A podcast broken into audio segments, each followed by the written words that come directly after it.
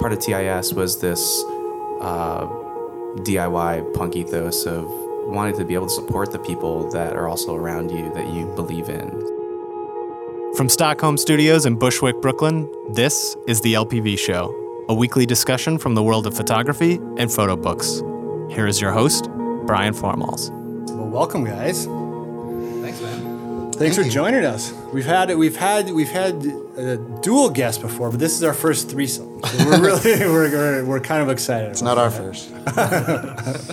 Well, we we think it'll be an interesting show, and we we're excited. I mean, because you guys are doing um, a lot of interesting things. We like independent publishers a lot, and we like photo books a lot, and we like photographers a lot. So I think we hit the trifecta here. Cool, man. So I think the first thing I want to kind of start with is how was TIS born? Where did this come about, and how did it how did it originate? Because you, you all three went to school together at Hartford, correct? That's right. So where did this where did this idea to to publish uh, become publishers come about? Uh, I think before we decided to become a publisher, it was mainly just a collective. We were incredibly fortunate to um, be in this low residency program where everyone is scattered across the world, but we had, um, you know, the four of us in New York City and the fourth person, Jay Carrier. Um, and we sort of created this collective, and um, that's where this thing was sort of started. So how long did you go? How long were you like planning to do it before you launched? Because it looks like when you guys launched last, it was like last February that came online. It seemed like you had kind of like came out with a strategic plan. Like here's what we're gonna do. It almost feels like maybe it wasn't that planned, or was it more spontaneous? Well, I sorry. I think we talked a lot, and you know, we we sort of set some deadlines, and we thought, oh, this book fair, or that book fair, and it just you know, lives got in the way. Carl had a couple kids, you know, we, other things happened, and um, so that when we finally got down to brass tacks, I think we had solved a lot of things, or we knew we were pretty close to where we wanted to be. So things happened really pretty quickly and efficiently, and, and they were where we wanted them. So we weren't working through problems or base problems. We were just working through the fine points by the time we were actually publishing. So how did you you came about in the first books that you came out with? I mean, it's an impressive list of photographers. Who, how did you decide who you wanted to work with and reach out to and kind of approach that? Like, hey, we're these new guys on the block. We're gonna do this and like, you know, convince somebody like John Gossage to like come on board and we want to do a book with you. You know, or you know Steve Smith. Like, how did this come about? You know, where, you know, to get these kind of like you know names on board to be with you, like as a new publisher. Well, um, you know, our first books are is the sort of four book um, set, and that is a sort of a self publishing endeavor where the three of us have a book um, along with Jake Carrier as our fourth sort of collect um, creative collaborator. But I actually um, went to the Rhode Island School of Design where Steve Smith was my professor, and, and he and I are very close. And um, I had seen a body of work of his, just a few pictures um, of, like this is maybe five or six years back now, and uh, as soon as I had seen them, I knew that they had to be a book, and I knew that um, I wanted to actually publish it. So, thankfully, Carl and Tim were incredibly um, enthusiastic and psyched and loved the work, and uh, that sort of got us down the the rabbit hole with uh, waiting out the latter days. Yeah, and Steve was also on the faculty of Hartford where we all went together, so we we knew him, we really liked him. Um, but I think he was taking the leap of faith that we weren't going to mess this up. You know, that we were going to put in the time and the money and all of that kind of stuff to make a book. You know, uh, on his level because the guy, you know, he's a, well-respected photographer, already has a book under his, you know, under his belt. So um, you know, it was. I think he had, did a, had to take a lot of trust in the fact that we would we would make it all right by him. But then you know when you talk about and we you know we will talk about how it unfolds is that we did I never thought about this but the Goss I mean the um, the, the Steve Smith book became a calling card because it's so beautiful that a guy like Gossage sees it and he's like oh well, okay these dudes know what they're doing you know or Justine Kurland sees it and she's like okay you know I can trust these guys. Um, so I think you know I hadn't thought of it that way but it, it really became the kind of thing that opened up the world to some other people. And you guys kind of have a beautiful statement on on I think that kind of sums up your process here. This is under your info, but says photo books we think grow of themselves. They are the unique, expressive, and communicative form, the offspring of a camera and a mind at work in the world to which TIS Books is dedicated. So I like that, like how the a photo book, the ones that really kind of like hit you, do have that organic feel that they, you know, that there was a, a long process to it mm-hmm. or some type of process that where just it came about and it had to be a book. And I think a lot of times, and this has come up on the show a lot, it's like people feel that there's either like too many photo books or people are rushing to make photo books and that maybe there's you know a glut of them these days. And it mm-hmm. seems like that you know perhaps that's true but on the other end i think there might not be enough photo books because there's a lot of good ideas. There's a lot of stuff like sitting in the archives that are, are yet to be found. So where do you guys kind of sit on that fence? Do you kind of feel like you know, are are you re adding just more to you know what's already out there, or are you bringing something unique? Because I know there's a lot of like independent publishers coming up, groups starting this, and I'm all for it. I love I love the collective idea, and in fact, when I sent out the invite to Tim, and I said, hey, "We want to have you guys come." It's like all all three of us come on or like we don't come on. You know what I mean? I think I was I was like, yes, like that's beautiful. I like you know, I like that collective mentality, but did you kind of go through that process in your heads like what are we adding of value to the community and how are we going to di- like distinguish ourselves did, was that kind of a, a part of the conversation Yeah, no, for sure. I mean, I think the two parts that we brought together, which we've already talked about, is like there's a DIY aspect, is we know that we're getting to the point where you kind of got to make things happen for yourself. Mm-hmm. But there were we knew from Steve, you know, Nelson mentioned already knowing these pictures of Steve's. Uh, we knew we knew we, we already got to be friends with Justine Kurland. We thought there were people who we really loved, who are heroes, friends, who maybe had work that was not out there and hadn't been seen yet, or you know had been underpublished or you know something. So we that would that was the two parts of it. Let's do something for ourselves, but let's let's really champion.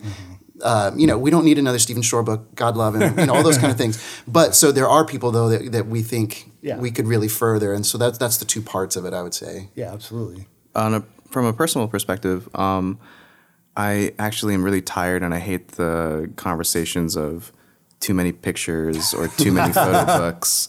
Um, and for me, the only way to respond to that is actually to roll up your sleeves and do it yourself because I do believe in what we do and I feel like we have something different to offer, whether it be um, the design aspects of the book, the content itself, or the production value. I mean, all of that sort of coalesces into um, our own mission. So for me, it was it was make the statement with what you're making rather than just sitting in a room and complaining about seeing too many things. Yeah, absolutely. I had I was invited by John Feinstein of Humble Arts Foundation to, to give a buzz phrase that I wanted to see go away, and my phrase was too many. I said I want to see this eliminated because of too many, and it was almost precisely like what you're saying. So I think we're 100 percent in agreement. Well, let's let's dig into the books here. I want to start with um, the first little box set because that was before Without a box. Without a box. Well, I call it a little box. Yes. I mean, it, it feels like it. But um, I was talking to Tim before, and I was like, I just like love the idea of this kind of like unifying right out of the door with these little, um, and I love small books. I mean, like small little handheld books, personal books, intimate books. I think are amazing, and to put them together in this little series, I think is um, quite a way to kind of like kick it off. So I, I think we should dive into um, each individual book, talk a little bit about the book and the projects. And I want to start out with A House in a Tree, and that's by you, Tim. Yep. And as someone who loves photographing trees and who's been photographing a lot of houses recently, when I saw this, I was like, instantly, I was like, darn it, I'm gonna have to delete that folder out of my Lightroom. Like, No, I hope that, you don't. That project is gone because I looked at these as like, uh, I'm into this because it's kind of like, I, I don't know, I love trees, Mm-hmm. you know, and I think there's a lot of photographers that's true, but you you cut this book into um, two different parts. So can you just just give me a little bit of background on this project and the book and, and kind of what it's about? Yeah, I'm sure, it's about more than a house and a tree. Yeah, well, the the I mean, just the pragmatic genesis of it was that I was looking back through contact sheets from a long time, and I knew I'd photographed this house a lot, and I knew I'd photographed that particular bend in that tree often, but I didn't realize quite how many times I'd done them, and so I was like, wow, you know, like I was surprised myself. I was like, I was really fascinated by that, uh, obviously.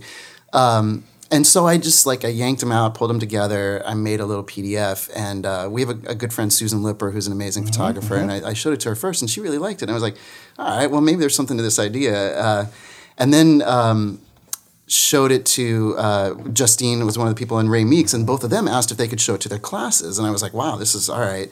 Uh, basically, just wanted to show the idea that photo book could be really, really simple and didn't have to be all Mm-hmm. that complicated. But um, for me, the the main thing about it is just sort of it's sort of my way of saying how, how much I love a camera, the way a camera organizes the world.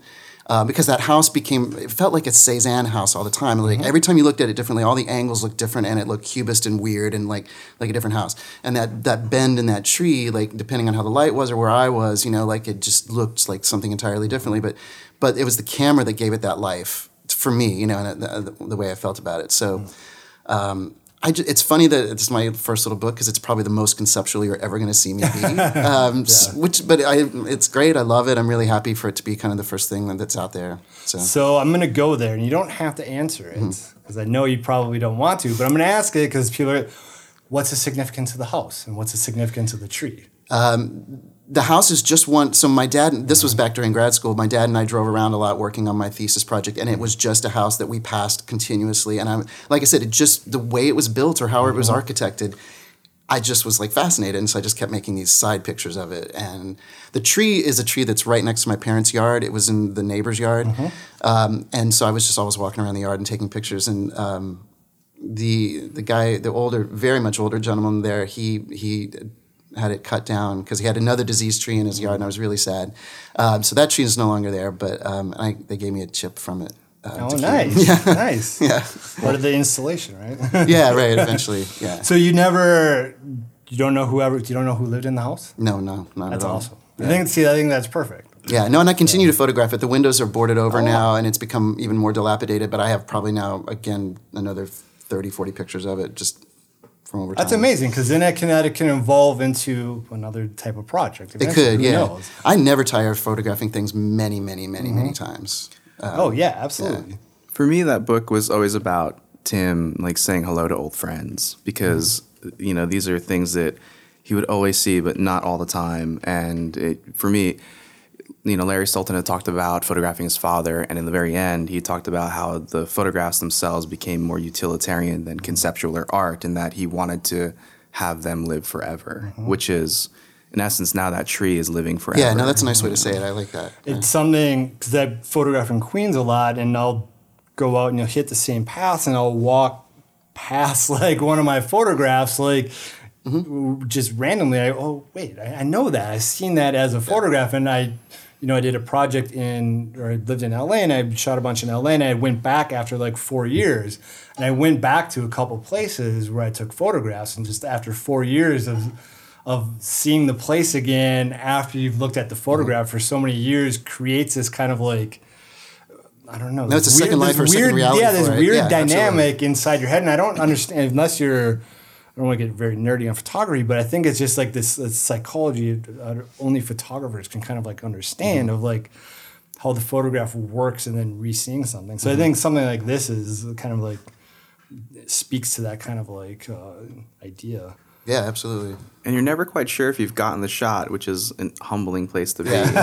yeah, yeah, of course. And then which ones? I mean, if you if you're gonna do this like if you had to do like a monograph and you had to choose the one photograph of the house, which one would you choose? That's Could, at this point, could you even do it? Yeah, I mean, you know, we made a little uh, little print set, and it was easy enough to pick a cool picture that you like. But um, for me, I mean, the real life, if it has any life, is in a, a sequence. So that's the way I feel about it now. But you know, I think in 30 years, if you have like a museum mono- monograph, it'll be it'll be like solo. It'll just be a grid. could Yeah. be a grid, yeah, Yeah. something like that. Nice. So the next one we're gonna hit up is Welcome Home, and this man, one was right. Nelson. yeah. So give us a little background on this book. So, um, about a little bit of background about that book. Uh, it had started, um, it had started off as um, sort of B-roll shots from uh, a project that I was working on in graduate school, my thesis work. And uh, I was going up to Providence quite a bit to photograph, and I had started taking these photographs that had nothing to do with my thesis work that I ended up really, really enjoying. So I had photographed um, in Providence again from 2011 to 2013. And I say again because I did my undergrad at the Rhode Island School of Design and um, I had a sort of contentious relationship with sort of the city and being there um, just creatively. It was really um, a, a strange place for me to be creatively at that time.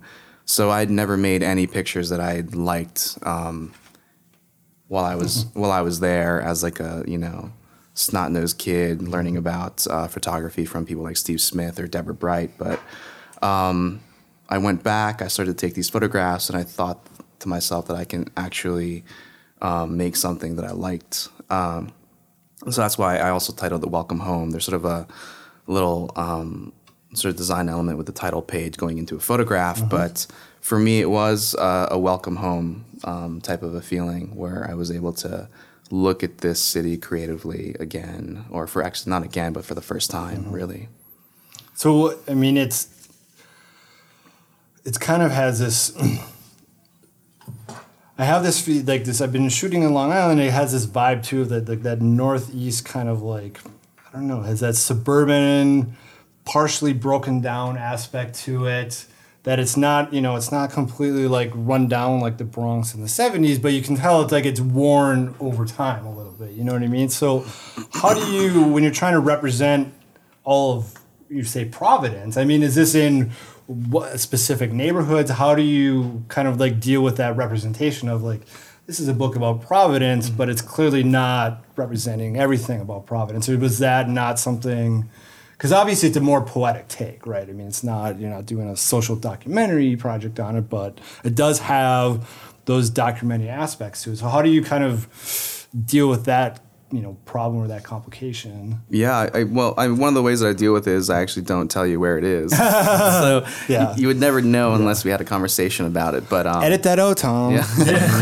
um, but for me, it wasn't really specifically about this city, um, or it wasn't. It wasn't. Uh, the most important thing wasn't about somebody looking at this saying, "Oh yeah, it's Providence, Rhode Island." Um, for me, most of the the pictures are taken on sort of the the, the fringes of the city itself. Um, I mean, nice parts of town, not so nice parts of town, right in the thick of it. Um, but they're actually like some of my most favorite places to be in Providence. Some of the places I would. Um, I was like a nonprofit volunteer in some of the places. Um, I mean, if you want to know like the the sort of structure of it, um, I would. I was teaching at the time. I was teaching on a Monday and Wednesday uh, in Hartford, and on Tuesdays, RISD would have their uh, lecture series. So I would teach at Hartford on a Monday. I would drive to Providence. I would eat at my favorite restaurant. I'd go to sleep at an Airbnb or a friend's place. I'd wake up early in the morning, photograph, get lunch when the light was bad, um, and then I would photograph in the afternoon. I would go to the lecture, have dinner with Steve, and then I would go back to teach. Like that was my rhythm for about a year um, while making that work, and um, it was really just uh, going to like the places that I knew and that I loved. Um, but also in the back of my mind, I had this thesis to work with because I was still going to graduate school at the time. So um, this, it actually really, I didn't really think of it as a book until I think a year after um, we had left graduate school, where I went back and looked at all the pictures that were just of this place. So for me, it was. Um, I mean, this is so cliche to say, but it was about a home, you know, to a certain degree. So um, I think that's where a lot of my work is always sort of centrally um, focused on. I don't want to dive into it quite yet. We'll get into it later in the show, but it, it does, you kind of illuminate one of the themes I'm going to want to talk about later. It's that relationship between words, statements, and the photographs or the projects, mm-hmm. Mm-hmm. um, you know, and how that kind of like plays together. Welcome to Bushwick. Where you got to buzz in the mail, man. Jeez. Welcome to Brooklyn. But no, I think that is in it. I have a, cou- I pulled a couple of quotes from you guys' essays, but I think we'll we'll touch on that a little bit later. But I think it's, it's, it's it brings up an interesting. Um, interesting issue that I think we'll have an interesting conversation. I, I don't know, maybe Tim will be a little embarrassed by some of the quotes, but I hope not because I think they're pretty good. Uh, but let's move on to the next book. This is Mile, and this is Carl's book. So this is we you're shooting outside Denver, right? Yeah, that's all in Denver. Cool. Um, and my connection to that is, I mean, we were just visiting some friends there, Mm-hmm. so it's kind of like passing through. Um, I have a little thing in the back that talks about my grandfather, who I knew had passed through earlier, um, Mm-hmm. probably, you know, I guess now 100 years ago, um, Mm-hmm. as a teenage hobo, basically. Um, so I just, and when I was 18 myself, so when I was like a teenager, I had like passed through Denver trying to like make my way to New York. Not quite as a hobo, but like hitchhiking. Um, eventually took a Greyhound. And these pictures were done much more recently. Um, and it's just a way to kind of revisit that connection I have to the place, um, sort of transient, passing through. And those photos, I think, are, you know, me literally kind of walking through that space, passing through that space. I'm gonna read. I'll read the little passage here. Uh, when I was 19, I tried to get from San Francisco to New York by hitching rides from strangers. I made it as far as Denver, where I spent a few days before hopping on a bus for the rest of the trip. Nearly a century earlier, my grandfather left Mississippi for San Francisco at age 13, slowly making his way clutched to the underside of passenger rail cars. He must have passed through. So yeah, this is. I mean, the color is beautiful in this, and I like that it's you know again it's when you say it's Denver it's not again like kind of what you would think when you know Denver pops out in the mountains and like the you know beautiful city or whatever and that it shows this kind of like again kind of like your book the outskirts or the edges of the city or the metropolis and I think that it's something that it's an interesting theme that we've seen. We had Hin Chua who was on at the first thing. He's doing this whole epic project on fringes of cities all across the globe, and I've seen a lot of like photographers that are kind of interested in those areas where the metropolis kind of like stops or like slowly fades into to nature. And I kind of get that sort of vibe on that, like that how nature and like th- these ever growing cities are trying to kind of like cohabitate in the same space. And it's mm-hmm. like it's it's definitely a a problem, an ecological problem, a you know, pro- economic problem, but it's also photographically it just leads to these kind of like almost like perfect kind of like situations. So I guess my long way of getting to the question is like how do you kind of like you make a beautiful image of these kind of areas that are in many ways leading to kind of larger problems. That's something you guys like think about in the work, whereas like you know you're making a, a beautiful object, a beautiful picture, but it's a really kind of problem. You could like incorporate that into like climate change, the same thing. How do you photograph hmm. climate change and those sort of Yeah, I don't. I don't think I have. Um, I'm definitely not trying to make comments about like climate change mm-hmm, or mm-hmm. sort of the ecology of, or you know, things like that. I, I guess I don't see it as a problem in in terms of the photographs themselves, um, or like problematic areas. Um, they're just areas that are like interesting for me to to walk around. To I think in this work, I like literally go outside the city. Um, Usually, I am kind of hewing close to like an urban environment and those sort of fringe areas that you're talking about. Um, but no, I, I just find them as interesting spaces. I think they're like areas that are not planned, whereas a lot of urban architecture is planned, um, and yet these things sort of come about. Um, they're clearly man-made, but they weren't intentional, and I just I find those areas fascinating. So when you go out to photograph, you don't have you just kind of like start at a place and then like let your intuition and kind of like guide you, or do you kind of like oh I want to hit these paths and this is where I'm gonna go. I've, long learned to just not plan, just kind of kind of go with Yeah, it absolutely. and just see what happens. Um, and we, some of you guys were talking about earlier about like when we are talking about Tim's work, Mm-hmm. you know, just something as simple as walking down a street one way and then turning around and walking back the other way is it's pretty amazing. Like it's Yeah. just the, everything just looks different just Yeah. from hitting it from a different angle. Um, yeah, and I've learned to really enjoy that process. getting lost. Yeah. Um, like, on that note, I was to say, have you ever, when you're out on a walk, and this is for all three of you, and you're going and you're down the path and you're going and you're like, your intuition tells you something's over there. I have to go this way. And you spend your time, maybe it's five, ten minutes, and you get down to there and nothing's there. and you're like, I didn't find anything. And then you end up spending another like 30 minutes like backtracking or whatever. Well, how do you guys kind of like, because for me, when I do that, it's always, you know what? this is like one of the great lessons in photography is that you have to like you follow your intuition on this where a photograph might be but more than likely a photograph's not going to be there just as like as you're out in the world taking as many photographs how many of them are not going to work so i think like what I really like of that approach of not knowing where you're going is that it leads to this high level of failure. And it really like teaches you those lessons that unless you go to those places and follow your intuition and kind of like deal with the failure, you're not going to kind of come up with those rewards. Um, so I think there's a certain beauty to that way of working that I've, I've come to appreciate in a lot of photographers. For sure. I mean, I also think that if you go out looking for stuff, that's a.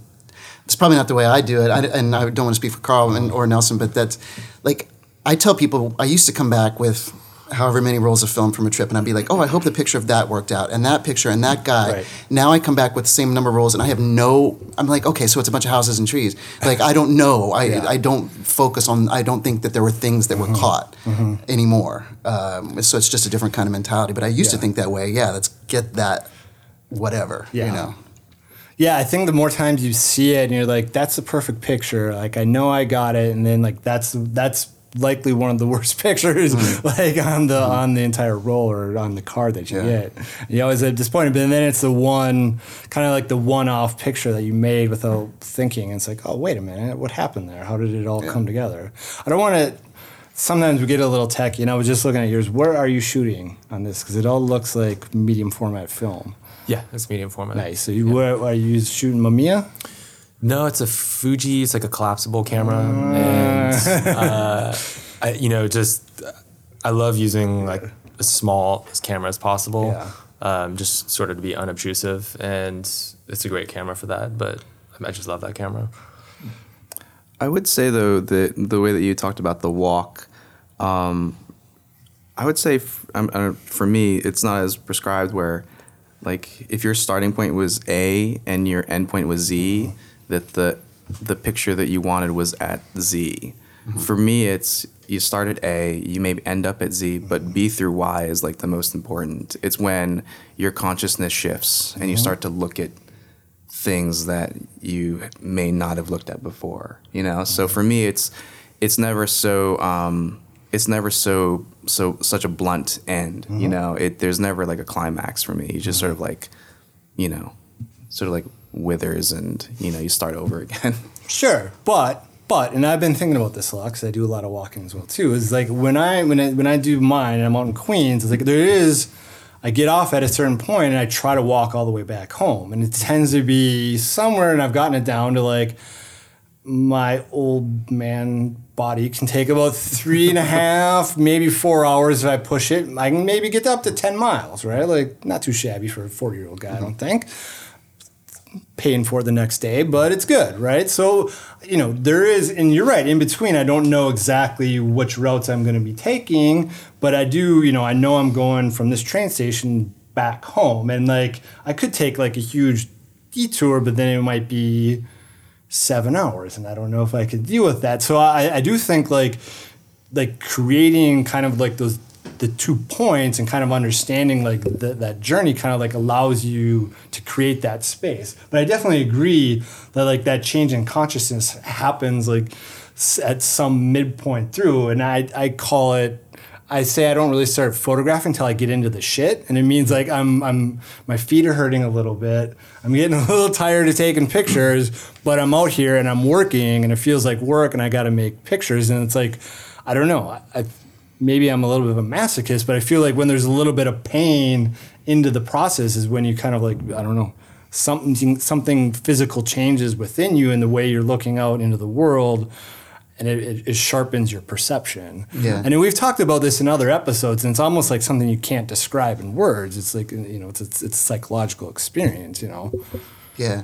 No, I do think there's a point where you do think you're working, and that's a, that you know, it's very different from just like if you're at your niece's softball game and you might take a picture, you know, like it. But you've set aside mental time to be working, and you know, whether that is pain of walking or just being tired or like it's raining or I don't know whatever, but. Um, you know, it it's definitely feels a different mental space. I, I want to make pictures. Yeah, and I think like carving out, we've again talked about this, like carving out that space where you have it, where it's like I'm just out here and I am with this full intent to make pictures and to like compose pictures and think about these different things is like it does again it, it changes the way you work and i think like you know having that time and that space is really kind of allows it to happen and it's unfortunately because i don't it seems like in our world today that we don't value like that type of creativity of like you know kind of like the roaming and figuring it out where everything is still kind of calculated but we're probably not going to solve the modern economy on this podcast. When we were in graduate school, uh, we had worked with Tomas Vesky, and he said something really funny that um, within the within the curator world, um, there's sort of an inside joke, and they had said that painters have great ideas and photographers have great shoes, and it's purely because we're in a walking medium, right? Um, so, yeah. I love that. It's awesome. So we want to get to the fourth book, and this guy, I mean, I have his um, his breakthrough book, Jake Carrier, amazing photographer.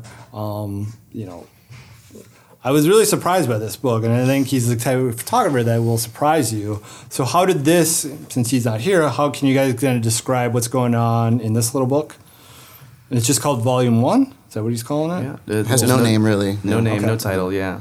So um, I think from just talking to us, you sort of glean uh, maybe a little bit about why we were at these places. And so for Jay, um, that uh, that book, um, all of the pictures were made on this plot of land that um, uh, that his family owns in New England, and his family lives on, and uh, he goes and visits there with his wife and his twins, and um, for him, it's uh, you know, I'm, I'm, I'm, it's weird that I'm speaking um, for him, but my own interpretation is Yeah. that it's a, it's a, it's a way for him to sort of like trans, like transport himself out of this world of chaotic Brooklyn, um, and think of another, another, another part of his life. Yeah, that seemed, seemed accurate to me. Um, so, what's it like? You you said he's is he a full member of the collective, or is he? Oh, absolutely. Oh, it's the cool, four of cool. us. Uh, we kind of have a different naming scheme. So the collective is This Is Sausage, and you'll see, so, you know, like the, the Tumblr and stuff is, is identified that way. And so that's the four of us. TIS Books is sort of the more dignified name of, you know, the, the publishing imprint. Nice, uh, but it's just shortened for it. Yes. Cool. Yeah, so TIS01, um, this set is something that we plan on carrying through for however long we end up doing this. So TIS02 will, you know, hopefully shortly follow, and that's when the four of us sit down and start talking about um, making these books again. So, um, you know, when Carl was talking about a mile uh, or mile, um, he talked about how it was him passing through. Um, for us, this project, it, we're we're taking risks um, with our own work. We're, you know, these books we're um, we don't think have to be sort of belabored over, or um, they have to be good. Of course, the content has to be strong, but we're okay with spending three months to three years, um, you know, making that content, and it's totally fine. So we want this to be uh, more intuitive and um, frenetic because it shouldn't be sort of arduous and drawn out. Yeah, absolutely. So, do you? I mean, is there is this something you're going to discuss like a theme for the next one, or is it just kind of like here's what I have to present, and here's like how you know I want to do like this is my contribution to it, and maybe wildly different, or is it something you?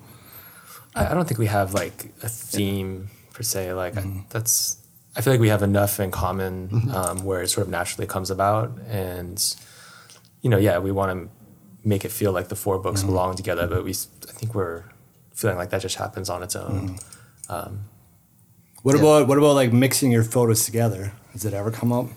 Not yet, but I mean, I, I've always thought that three or four down the road, we're gonna go, we're gonna want to bust out of mm-hmm. something, and you know, Because that thing, I, I don't know. I mean, to me, like something that I'm always curious is like I want to get into other people's archives. Like I want to see, and it mm. seems like if you're working this closely together to like, let me see what you got like hiding in there because it, you have a lot of these projects. You know, you have a brilliant one here, Steve Smith book that kind of like is born out of out of archives, and sometimes another one, good one is that's just coming out is um, Bill Yates, the uh, roller skate, like that one too.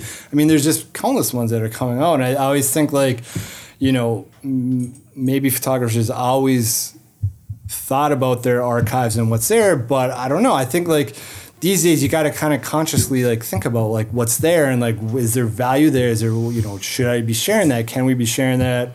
How many you know can we put out into the world? Again like mm-hmm. i'm all for like if you have the impulse to share something that you want it out in the world you should put it out there like you know be damned if people are going to say too many. It's like you're an artist an artist's job is to like make art you know but i'm just kind of curious because that, that would be my inclination It's like let me see your archives and see what i can kind of like dig out from what you've got is that kind of like have you had conversations I think we'd be open to any idea. Yeah, if somebody wanted to come in and edit my book and uh-huh. make a book that I've never touched, I, I don't know if I could, if I would give up the control, but it sounds fun. You know, like why not? Or like any kind of idea that I think we can to juice it. Mm-hmm. I mean, I think we can still we can work several editions in sort of this manner and be very fulfilled and satisfied before we need to like maybe start messing up the formula too much. But who knows? You know? I think a, I mean, I think a part of uh, how we feel about books is, you know, we we edit our own work. It's a part of our process. It's like writing, um, and uh, you know, I feel like we we do that so well that we also help the artists that we work with with editing. And um, you know, you're talking about Bill Yates's work. I mean, he photographed that roller skating stuff um, after he had graduated from RISD in the I think late '60s, early '70s, but then put it in his like in a box in the basement. I think a part of um, a part of his lore is they're great photographs, but it's also a sense of discovery. If I like grab one of Carl's hard drives and like start looking through, I'm not gonna like. I'm not gonna feel like I hit the jackpot. Probably, you know, it's like it's like the world we live Yeah, in. You yeah. know, um, there isn't this sort of a curing process that has happened prior. Um, but uh, I do think that there are really interesting possibilities of how we can sort of mess with our own with our own process, really sort of like throw a monkey wrench in. Um, but yeah, I don't know if we were we're at that point yet. But I mean, Yeah, and like Nelson was saying earlier, like we we sort of see the TIS series as something we don't want to overthink too much, and like sort of like one edition at a time. Um, let's see what happens, but at least for this next one, it's probably not going to be the the archive process. yeah, it yeah, it probably won't be. But um, I mean, we, we're gonna, you know, we are actually going to have a conversation about that, the four of us, very, very soon. Yeah. Um, because we, we we have been around for a year now, and we want um, that second set to be out. And I mean, just as a plug, TISO one is com- almost completely sold out, um, which we're really happy about. But um, yeah, so it, Well- we want to remain that sort of collective and creative process. what was the edition uh, 300. 300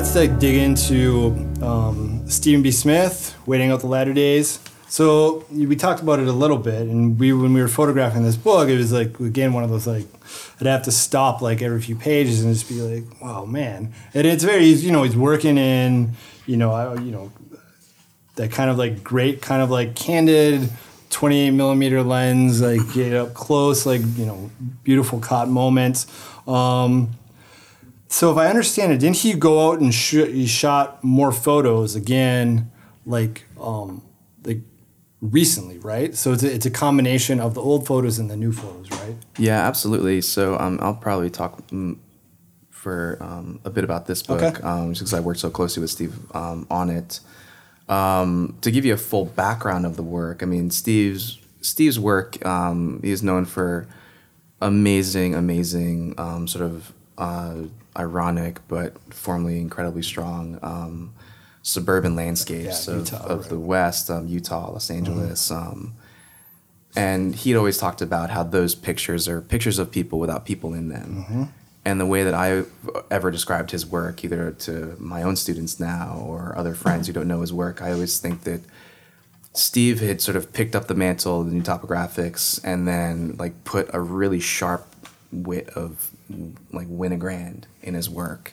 And um, that's important because Steve started off taking pictures of people. This book uh, sort of chronicles a large part of the beginnings to um, him becoming a photographer. And a handful of these pictures were actually used to um, to help get him into Yale for graduate school um, in the 80s. So he and I had uh, he and I had sat down and we talked about you know maybe putting this book together. This is when Carl, Tim, and I had really decided that we're going to get TIS books off the ground.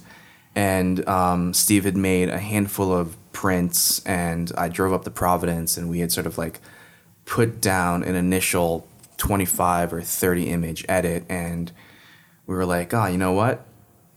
There's a few holes here. Let's you know, let's see. Um, let's see what happens if you photograph for like another couple of years. And this is 2013, and so um, Steve was like, "Yeah, definitely. Let's." You know, he's like, "I'm going back out there. I've been sort of like playing around with black and white 35 millimeter again." He was traditionally a large format black and white um, photographer, and this was really. Um, he talked about how going back out there in 2013 and 14, he was sort of um, asking questions um, that he needed answered that he had been like um, not struggling with, but sort of grappling with and living with for you know a few decades now. Um, and uh, and that's um, how the book came about. Uh, two years after we had looked at, um, we had actually Carl, Tim, and I had, had set a deadline of when we need the the book done, and Steve and I just sort of went to work with looking through um, everything from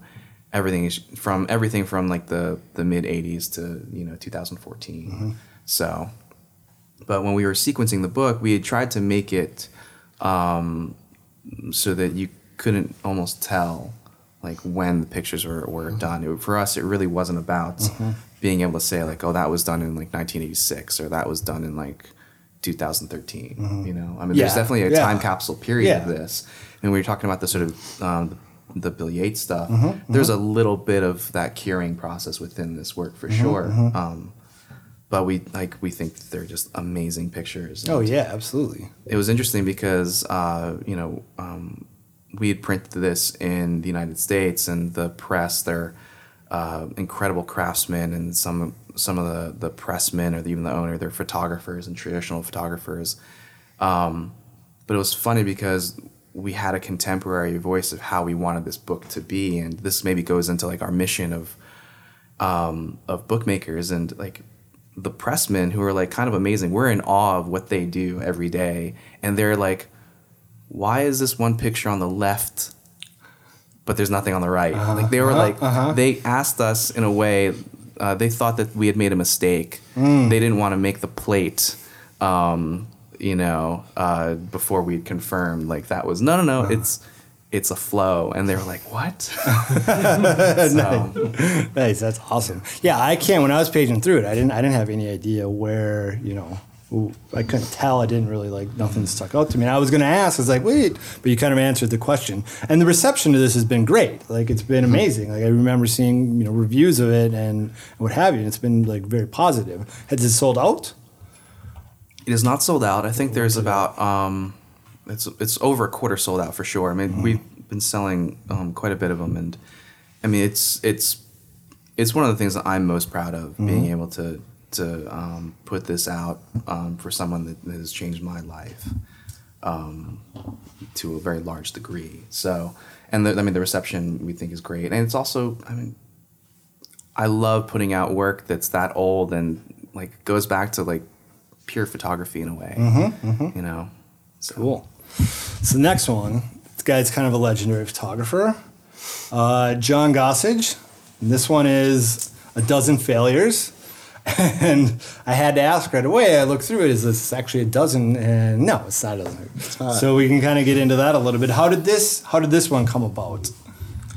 Uh, well, so a good friend of ours, Justine Kurland, who was uh, on the faculty at Hartford and become a good friend, um, she introduced us to John, uh, and she kind of planted a seed. She's like, "You should see what these guys do. You know, you should do a book with them." And um, so we we were in contact, and um, I just kind of said, "You got anything you're working on?" He's like, "Well, I've got this idea. Um, I've been going through." Um, Not sure if it'll lead anywhere, but I think it might. You know, it could be something fun. And he's like, I call it, you know, the the my the, the failures of John Gossage. And, uh, right away, we thought, oh, that sounds that sounds pretty good. Um, so uh, he said, well, let me, you know, I'm, I'm working on some stuff. Uh, let me get back to you, you know. And so I pressed him again. I, you know, sent a couple emails and said, hey, and he uh, he actually asked me to to um, kind of be a guest at a, a course that he taught at Aperture. And so what he did is he brought a PDF. I uh, hadn't seen anything yet, and he sort of in front of the class pitched his book to me as if you know because he thought it would be really funny. Yeah. Uh, and you know, I was like, I, I, was like, well, I think we can we can work this into our schedule. You know, once I saw it, so. Um, again, as I mentioned earlier, I mean, I think you know he saw that we were serious bookmakers, and that you know we were obviously that we could, especially you know he, his interest being in black and white in this book, and and probably for the you know seventy five percent of his career, he wanted it to be printed really well, and mm-hmm. and so and he said really nice things right at the beginning. He's like, I know you guys are small. He's like, we're going to design this and make this so that it's it's not an extravagantly expensive. Like you know, he has these books that are made in Italy and they cost 150 dollars. Mm-hmm. You know, he knew that that was not what we were going to do or could do. So um, he just had a sense of where we were and what what might be kind of fun and mm-hmm. you know. He likes making books. Yeah, he's how many? He's a guy who likes like, making how, books. How many know? has he made? I mean, he's got to be. I have at least 20 in my collection, I Oh, think. Holy crap. And there's some that I don't have. I mean, it's got to be at least 20, right? Uh, more, right? Probably more. Depending on how, you know. Yeah, he's one of those artists that like his goal is to have a whole bookshelf Mm-hmm. like, of his own titles. you know, um, Yeah. Well, we just were talking about Araki last week, and like, bro, he's got thousands, or you can't even count Yeah. how many books he's got out there. Right. And I know, I know, Gossage is the same way. Yeah. No, I think that's cool. I mean, to get somebody like that, like. Well, and also he's one of those guys who works with different presses often. So there's Nazraeli books, there's Loosestrife books, there's uh, Super Labo books. That, you know, so um, I think he likes you know spreading the love around. Yeah. No, I think it's smart. You get, I mean, different interpretations, different creative energy. I mean, I think that's, to me, like that's a sign of uh, the brilliance. You know. Yeah. Yeah. Yeah. So the next one we want to talk about. Well, I'm just uh, also to Mm-hmm. back, backtrack to John. Uh, one of the things that um, he had said on press. Uh, so he gave us these silver prints that I had scanned that Carl had worked on um, to create the pre-press files. Mm-hmm. And uh, the press um, asked John, "Hey, listen, um, you know, we think we got these files pretty tuned to what you'd like." Um, but do you have the silver prints so that we can maybe like reference them and, and look to see if uh, they're uh, what you want? And then john's response was he's like the prints are the prints the book is a book. The book is completely different.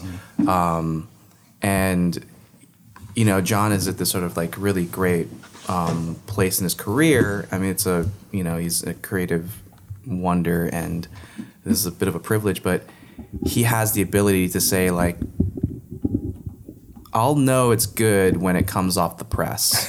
But for all of us, it's like, no, no, we know it's good when it comes out of the Epson. yeah. You know? Um, so like that's like that was that's that's John's whole sort of ethos, which is great because he's able to to do that. And I mean for us to work with him was was I mean it was a great learning experience for us. Um, but I mean Tim's idea of sort of like sharing the love, like John is he's he's actually like the most enthusiastic photographer and artist I've ever met. Like, and it was so inspiring. You know, it was kind of incredible.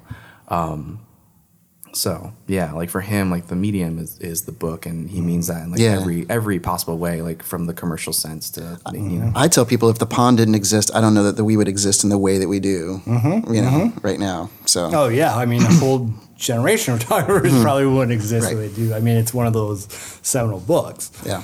So the next one we have, we want to look at, is called Black Threads from Ming Chao. Hopefully I didn't butcher that. And it's John Yau and Justine Kurland. That's right. So we want to discuss this book a little bit.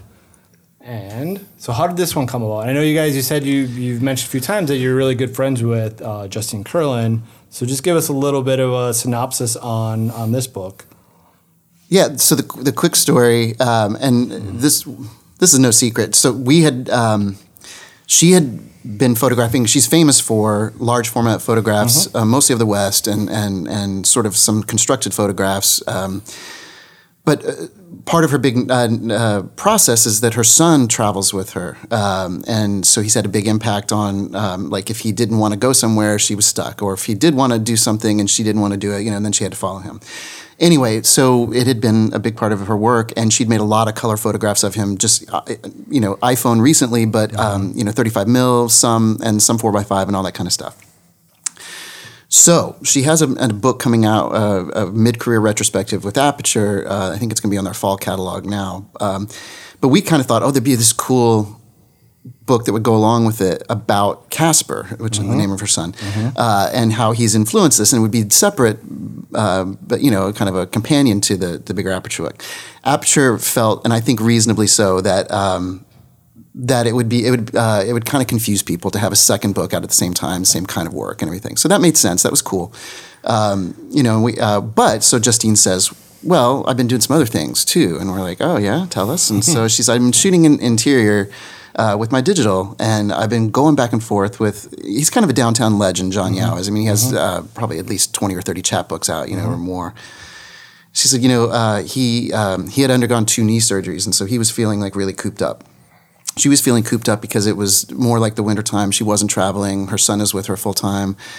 So they were they had the kind of same kind of feelings of being a little bit trapped. Um, and so they were she would make a couple pictures. He was writing fragments of poems, and they were really going back and forth. It wasn't anybody. She didn't show him thirty pictures and be like, write on this. And he you know he didn't do nor did he do the same thing. So it was a really sort of circular. So and I think it really shows in the pictures and the and the um, the poems being so intimately linked. Um, so yeah, I mean, you know, we were we were like, wow, you know, we get to show this side that nobody has ever seen in any of her books um, or any of her gallery shows ever before, uh, and, and a different kind of um, way of working and, a, and an interiority that's never that she's never shown before. So it was pretty thrilling. Cool. I think like it's interesting that you have this theme of like the three photographers, you like sh- showing like these different angles to their work, like that we you haven't seen. Do you think that is that kind of like a theme where you're running through with how you're going to work with photographers? Are you going to try to show different aspects of their work, or do you foresee that maybe you'll do like the big blockbuster kind of like banging 2000 edition kind of thing if you discover someone, or do you want to stay kind of at that level where you're maybe giving photographers kind of a different outlet to show a different you know aspect of their work? 'Cause that's kind of like again, like you almost stated it perfectly. That's a vibe I got from this as well too. Um, so, you know, I feel like when you look at these, I, I love the fact that you're sort of pulling out the idea, that, or the fact that all of this, all of the work that's shown, the content is of an artist's process. Mm-hmm. And I mean, for us, like when we started TIS, TIS didn't exist. It was called This Is Sausage, and for us, sausage was this idea of process, whether it's our own or other artists that um, we admired or were working with. I mean, that's also part of the MFA mindset and bubble. You know, um, you're always so into the idea of process. And for us, you know, this goes back to what Tim was saying about wanting to f- publish other artists um, who may be sort of uh, underpublished or works by other artists um, that is not sort of widely seen. So, uh, even though I feel like it's a part of our mission, I do think that um, I mean we want to grow as as as as best as big as we can or as you know manageable as we as we as we can be. So um, would we want that blockbuster? Hell yeah. yeah, absolutely. Um, well, I mean, you can but- still like, but you see yourself setting up different programs because a lot of publishers will have, you know, their different programs or different type of books, and you start to build out, you know, those different programs. You kind of see yourself going down that. It's like where you know you have the you know the TIS, you know, volume one, and then you can do this. So do you. Are you, are you going to be that kind of like strategic about it, or do you think it's going to happen more like organic and like book by book, project by project, and it'll slowly kind of like develop itself? Well, I feel like um, I feel like we're trying to get as strategic as possible right now. Um, I mean, we have we have like business meetings all the time about about how to sort of strategically build um, our brand and what we do. Um, I feel like I feel like there could be like a happy um, happy marriage between being organic and strategic Yeah. for sure. Because part of that organic process is also, um, you know, we all have separate networks of people that we um, work with or know. um, which means that we'll be bringing work that you know none of us has ever seen before and have a discussion of like, oh, should we maybe possibly think about working with this person or that person or whatnot. But also like the blockbuster, like what does that actually mean in today's world? Right, yeah. Yeah, yeah, yeah, absolutely. John's book is the largest print run that we had done. It's 700. Like, you know, if all 700 of them sell, amazing. Was that a blockbuster? I mean, mm-hmm. I don't know. Maybe on eBay or mm-hmm. Amazon or whatever. But yeah, I mean, for us, um, you know, we're we know that it's sort of fashionable to be like in the photography book world, but we're we're not interested in fashion. Mm-hmm. I, I was watching an episode of um, Anthony Bourdain, Parts Unknown, and he had all these writers from Mississippi together. And he asked one of the writers, he's like, So do you guys ever get competitive against each other? Like, you you know, like all these writers, it's a kind of market, and like, you're to go after and try to take each other down. And it's like, the guy just laughed. He's like, no, why would we do that? The stakes are so low. Like, what's the point? Like, we're just all friends and we're like supporting each other. We want everyone to go out there. He's like that. And I was like, you know what? That like rings like such a true bell for photography. Is like I think you know anyone who's out there kind of putting the hard work into it and the ambition. And I think there's room for for everyone to kind of like find their place. Yeah. But I just thought that was just a great, you know, the, what the stakes are so low. I yeah. but it's the same thing. It's like yes, if you're you know the Alec Soth of the world and you're you know having huge shows and like the guy's still hustling like mad. I mean, mm-hmm. he's on Snapchat. He's like trying everything out. He's not, it's not like he's like you know taking it easy. No, know? I mean we're not Coke and Pepsi. If somebody buys our book, they're not going to not buy somebody else's. Yeah. You know, like it's yeah, you know. exactly. But it's also, I mean, we're being a part of the sort of book fair world and mm-hmm. book fair circuit. Like we've we've it, we've sort of put ourselves into this culture where we see people on a you know a, a annually basis or a biannually basis, and I mean we're also buying each other's books just because it's are good, but because we're also trying to be supportive as well. So. Um, yeah, I mean, it's kind of like a, a wonderful, a wonderful place. Well, they, I mean, it does bring up an interesting question about obviously about audience. Is it like a very insular audience, and you know, you're really just 700 books. yeah, exactly. We're buying each other's books. But I wanted to, and I, like I said, I told Tim before, you know, we were talking before that I'd spent the last few days digging into the blog and reading a lot of his wonderful essays.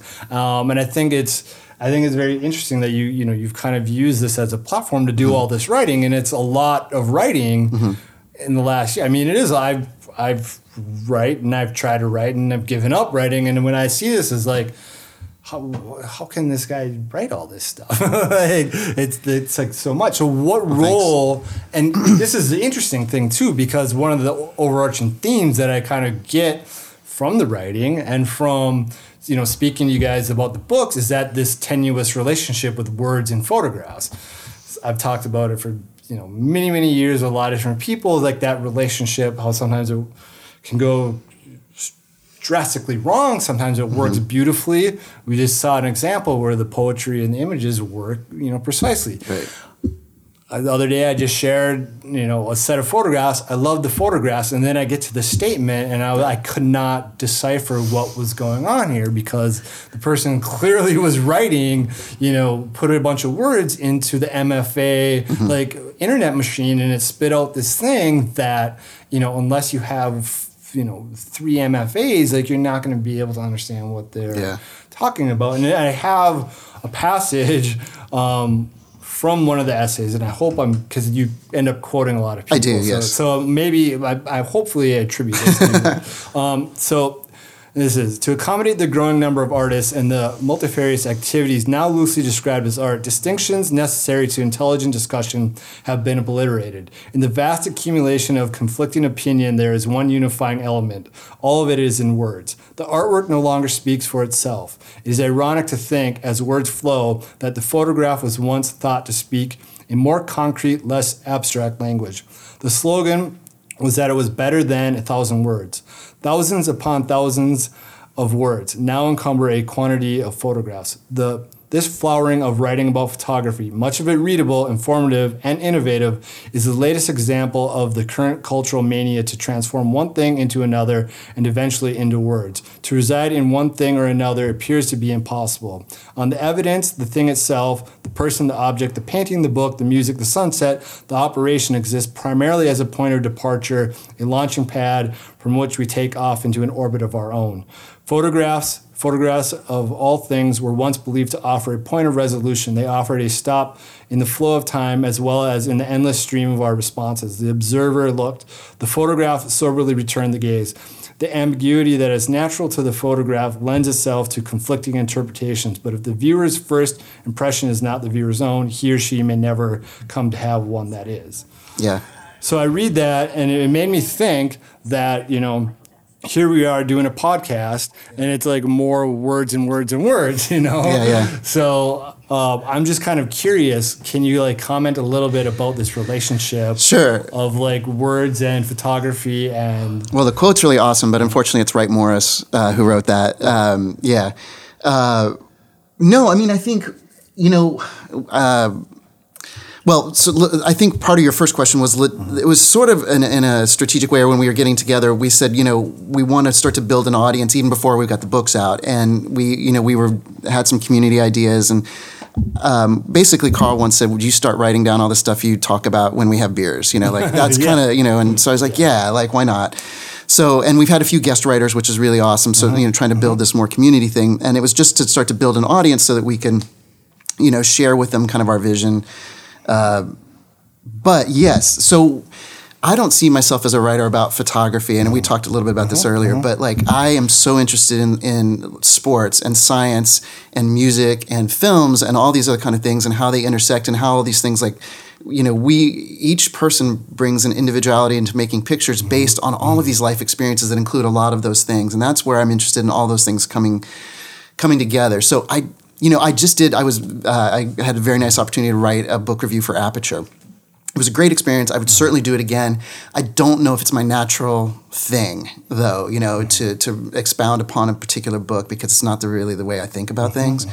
So. Um, yeah, and the too many words things. I mean, you know, like uh, I do, you know, like I do. I there's so many picture photo books that I love that don't have that have no words in them. You know, and I just think that's the thing. You know, um, and I think we're very careful about working with our artists, you know, to keep the, the copy to the absolute minimum that has to be there to add to the work and not to be the work. Maybe as, as I don't know if that's the right way to say it, but um, but yeah, no, we, we think about that all the time when we're creating the books. I think a great example is Lago, Ron Jude. Just think if you Mm-hmm. would have put that little statement at the beginning rather than at the end of the book. Yeah. You know what I mean? Like the, the, the little statement that he has at the at the end just kind of like seals the deal. You Yeah. know? But like if, if you would have had some long kind of like exposition about like that book, it would it could have like completely destroyed it. Yeah, yeah. And then without it, you you're left with this beautiful kind of like enigmatic kind Yeah. of like uh, narrative. Well, I once had a conversation with Christian Patterson about the the statement for uh, Redheaded Peckerwood is in uh, you know can fall out, and I said that's really clever, that's intentional, right? And he was like, I would love it if it fell out, you know, like I mean, you know, maybe putting slight words in his mouth, but he I think that was absolutely by design that to, to really show that this is ancillary, mm-hmm. you know, and, and if mm-hmm. it's gone, it's gone. The book is still the book, Right. You know, so Right. yeah. I have another one for you. I mean, yeah, I have like four or five of them. That one, I, hope I was, wrote one I wasn't sure. Like sometimes I know I was. I've been battling an illness this week, so like I'm in a haze, and Hmm. like, right. my attribution gets a little shaky. we don't. We need. We need a copy editor on the podcast. But I think it is interesting too because I get. I decided to give up not writing anymore just because it was such a pain in the ass and I Hmm. didn't like doing it. And I was like, if I'm gonna if I'm going to put words out into the world about photography, I want it to be in this dialogue, and I want it to be in this kind of conversational way because when me it's writing, it's like it feels like it's me against myself. If it's like in this kind of dialogue, it's like um, it, people are adding to the conversation. They're Yeah. pulling stuff out of me, and it becomes it becomes more of a collaborative, you know, experience rather than me trying to make a point out into the world. So I don't. I think. I feel odd, kind of like, oh, words. Well, here we are again, Yeah, like, yeah, yeah. adding more more words. But I really like this one too, and this is on boring. because I think Yeah. I'm a big fan of boring too. And I think I was, and I thought about this too. I'll give you my little my little right. anecdote at the end. Okay. So for the past several years, I have been primarily attracted to works of art in which, on the surface, nothing much really happens. I haven't experienced any action adventure movies or books for a long time, and the bands I see don't hardly play guitar solos or have much beyond basic lighting and stage design. Which don't get me wrong, I'm not arguing against the the eventful. I probably am missing out not having seen any of the recent Batman films, but I am finding myself more deeply satisfied by the uneventful. I wish Marilynne Robinson would write fiction more often, but I can very happily reread her four books um, multiple times, all while hearing from friends that they just couldn't get into um, housekeeping, which is by far her novel with the most action.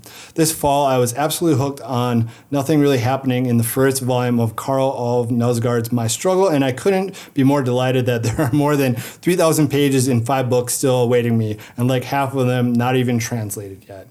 So like I love the boring, I love mm-hmm. it, and I, you know, to me it's like I try not to say boring because it has. It's kind Yeah, of, yeah. I say I try to like say subtle to try to like change the language, but it is. It's more of those this the spaces in between the action or the big events, and you know, and it, to me maybe I think that's why sometimes on the fine arts side you distinguish yourself from maybe social documentary or photojournalism. It's like they're there for photojournalism is there for the events for the things that are happening right in front of you. Mm-hmm. You know, social documentary is there for like those you know the the pressing political things right in front of you, and fine art photography with this kind of docu-narrative thing can kind of like find those little spaces and crevices Yeah. and, and show us something else. And I really love that. And I love that in kind of like all aspects of culture. And I think it's one of the beautiful things that has arisen in internet culture is that all these other things have seeped up from the ground that have probably always been there, but just haven't been haven't had the you know the place to be expressed. Mm-hmm. And I think that's kind of what we're seeing now is that like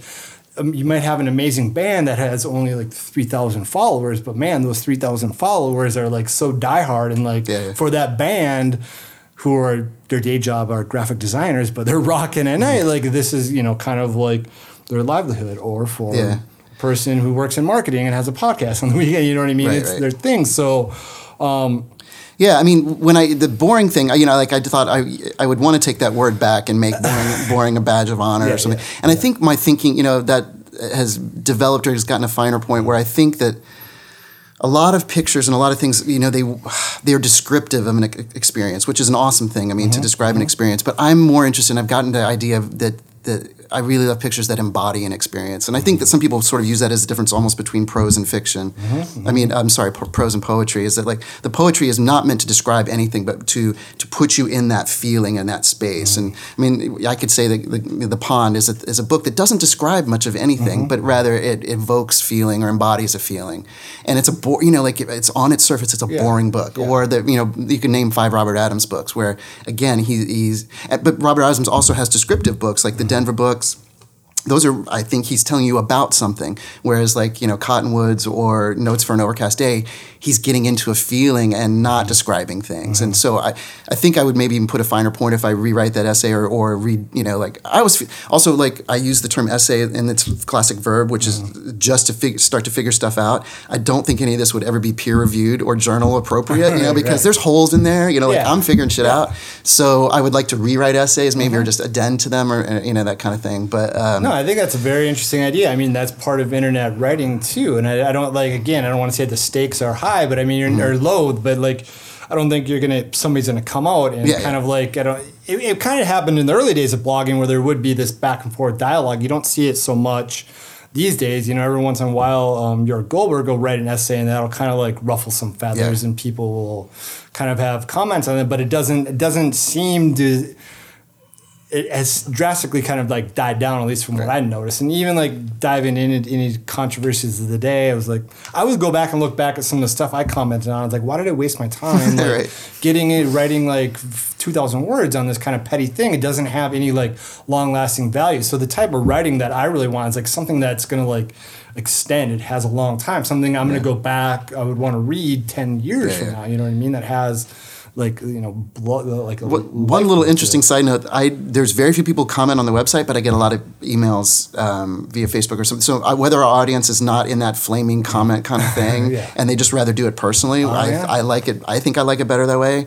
Uh, you know, but Oh, those uh, people get like private Facebook messages. yeah, yeah, Oh, cool. yeah, yeah. so yeah, it's cool. Yeah, maybe I think I think that's probably like a lot of people want to protect themselves online because Yeah. you know you have an opinion and you know, sometimes that can yeah, get you in trouble every now and then. Or yeah. create the wrong impression. Yeah. I don't think you've gotten yourself in trouble. No, Yeah, I mean, I don't right- think I, your don't think I, rare, I rarely would say anything that provocative. You know? No, I think I think it's very. I mean, I, I, I really enjoyed kind of I- like I said. I, I follow it on Tumblr and I Mm-hmm. read the essays come up. I read them, but then I went back and kind of like went through and I was like, God, this is really good stuff. I mean, this is Yeah. some of the best stuff like that Oh, I'm thanks. seeing writing in. Well, I'm the trying to. community. I am trying to stake out a territory, an argument to make an argument about a certain kind of photography. But I, it doesn't mean that I don't love and look at other many many other kinds. It's just like there's a kind that I seem to be getting and understanding, and I you know like I'm thinking through this, and that's kind of what I want to talk about. So what's what's next for TIS? What's uh, what's on the agenda? Give us a little. Give us a little. Uh, give us a little preview.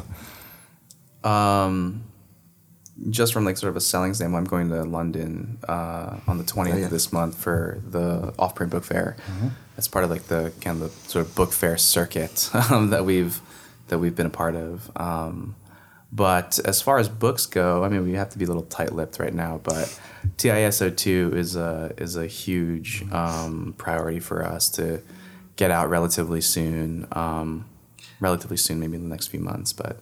Uh, soon we're going to do a play uh, by a, a guy named Edgar Oliver, who's another of those sort of Manhattan legends. And uh, I met him, and uh, the play is about Prospect Park, and I made some pictures there. So it's not a photo book. There may be four or five pictures, but it's really all about the play, and I'm, I'm super excited because I I love the play. So. I think we have a literary bent. We're not going to beat. We're not, you know. But now we've got a we got a poetry book already. We'll have a play, but Yeah. it'll always be based on photography. But Yeah, I think it's great. yeah, Carl. Yeah, I think that's. I'm remodeling a house. Well, that's important. raising two beautiful kids. Make a project out of it. you know, Yeah, turn it into it's a a big project. one. But uh, yeah, no, TSO2 is what we really want to focus on.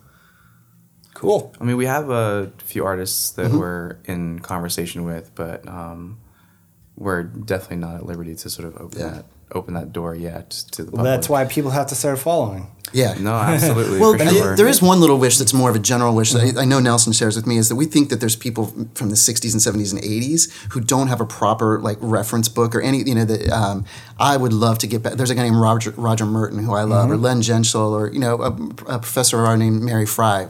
Amazing, amazing, amazing pictures that we would really love to, you know, get that kind of stuff out. I mean, there's also besides the um, there are also people like contemporary that I feel like we'd also love to publish. I mean, I I've said this before. Um, whether I think we were like doing a, a sort of artist talk or something, but for me, part of TIS was this uh, DIY punk ethos of wanting to be able to support the people that are also around you that you believe in. So, um, you know, the same way that Dischord, owned by Ian MacKaye, like put out his own records, but his you know records of friends, you know um, that type of a deal. Uh, you know, same thing with um, Greg Ginn putting out uh, his own records of Black Flag with SST, but then also putting out the Descendents.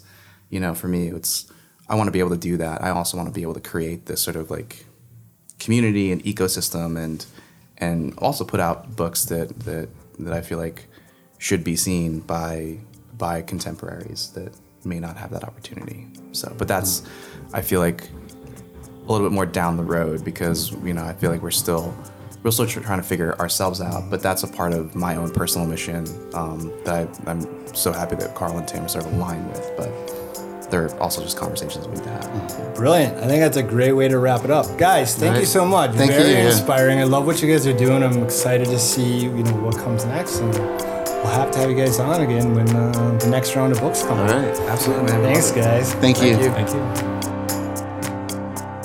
Thanks again for joining us. You can go behind the scenes of this episode, see the work of our guests, and the photos we discussed by visiting our Tumblr and lpvshow.com. If you'd like to support the production of the show, this year we are offering a subscription for $20. As a subscriber, you will get exclusive access to our weekly email newsletter, which will contain a bonus conversation about some of the interesting stories we find on the web.